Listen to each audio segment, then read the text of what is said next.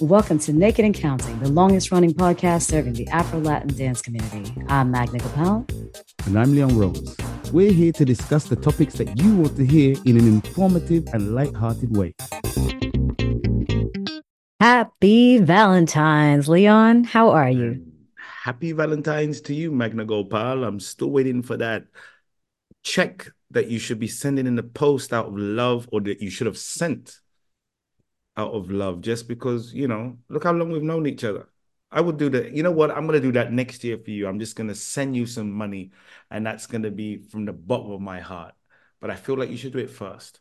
Well, you know, it's crazy. I guess there must be some delay in the mail because it was sent. You know how much I love you. Judging by the weight, uh, I'm not sure. so it's funny we're recording this for Valentine's, and um, something happened to me recently. I got pulled up for one of the jokes I made about um, bachata sensual. Uh oh. And you know, I make jokes on all these dances. This is just it's jokes. That's all it is. Um, but this lady proceeded to tell me that, you know, I and other other teachers that may have made uh, the same kind of jokes don't know what she's going through in her life.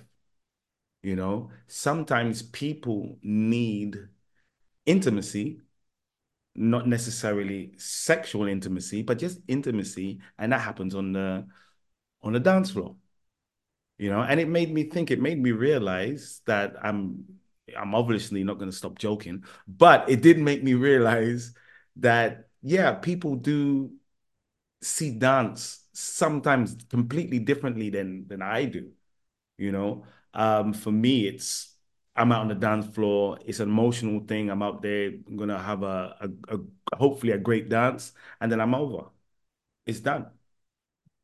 Well, it's interesting that you say that because I think we all approach dance with seeking connection you know, connections that we might not have in other areas of our lives. Maybe our lives are busy with work or other responsibilities, and dance is that opportunity for us to go and connect with other people. So I can completely understand someone seeing dance as an even greater uh, intimate connection that they can find.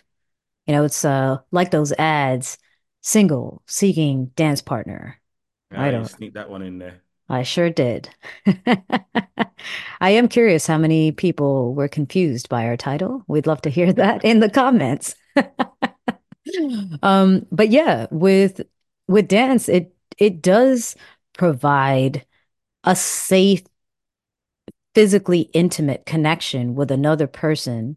Obviously, ideally, uh, hopefully not sexual on the dance floor, but it does provide that. I've heard about that if we both have uh, but for the most part like That's here's another episode. Yeah. For the most part here's an opportunity for you to physically make contact with another person to smile to laugh to have fun to create and i've said this many times that like dance is a microcosm that dance partnership on the dance floor social dance floor is a microcosm for relationships. Like you get introduced to somebody you figure each other out you you test the waters to see what people are comfortable with you create you have fun and you end uh, and they pretty much or even better than re- many romantic relationships because most of the time uh, dance relationship on the dance floor ends positively you say thank you and move on. You know, it's funny. When I first started dancing salsa, now that I'm thinking about it, I was not in any kind of relationship when I started. And for the first good few months, I was so addicted to salsa. That's all I did. It was only about the dance. So that actually did fulfill me.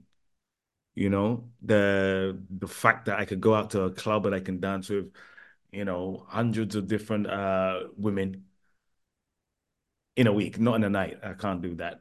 But um, well, actually, it might be possible. You've probably done a hundred in a night, haven't you? Uh, it sure, it sure depends on the event. The runtime of the event would make make some things possible. If you're dancing, yeah, if you think about it, like five songs per hour, and then if you're dancing for 10 hours in a day, I guess, I guess it's possible. Yeah. But it, it's Might true. have to double up. Oh, yeah, that's true. When people switch out partners, yeah, in a dance, leads and follows. but yeah, it's true. Um, dance does give you that feeling of comfort and ability to actually reach out to people because I feel like there are people who are quite shy off the dance floor in terms of interacting with other people, like even just starting a conversation, or if they were interested in someone to ask them on a date, they might be extremely shy. But on the dance floor, they have a lot more confidence to say, Hey, would you like to dance?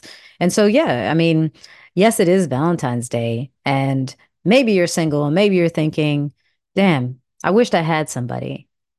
And I got to say, dance is always here for us to fill that tiny void of human connection that we can find safely, comfortably, and in a way that provides so much fun that we can share with another human being.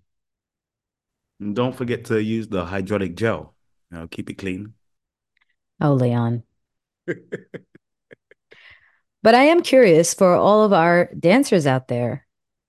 Obviously, you know, there's a creative element, um, an element of like wanting to express yourself and interpret what you hear and learn more moves and practice those things so you can be more skilled, um, better technically. But I'm curious how many of you out there still seek out dance for that human connection, that physical connection, not implying anything sexual or anything like that, but just that physical connection with another human being. And the next time you're on a dance floor and you're dancing to a slow, slower type of track, could be salsa, could be bachata, it could be anything. And there's a moment that you and your partner are up close and you feel that, you know, that little bit of electricity you know, that might be just static from the acrylic jumpers that you're wearing. But what I say to you is this whisper in their ears, listen to Naked and Counting. It will change your life. Sound, music, audio, podcasts, they all have a way to deepen the connection. And we would definitely appreciate you sharing this podcast. And of Share course, the love. Share the love, share the love. And of course, if you ever get a chance to meet one of us in person and you've been listening to our podcast, please let us know that you're naked counter.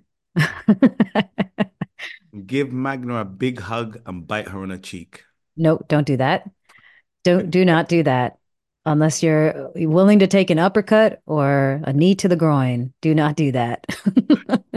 don't forget to check us out at Naked and Counting on Facebook and Instagram. Leon's always got some very interesting reels to post for each of our episodes. Even I am surprised by the outcome of many of them. And follow us individually on uh, Instagram and Facebook at Mr. Leon Rose and at Magna Gopal. And don't forget to check out Magna's other podcast, Empowered with Magna Gopal herself. Indeed. Thank you, folks. We'll catch you in the next episode. Ciao. Haven't said that for a while.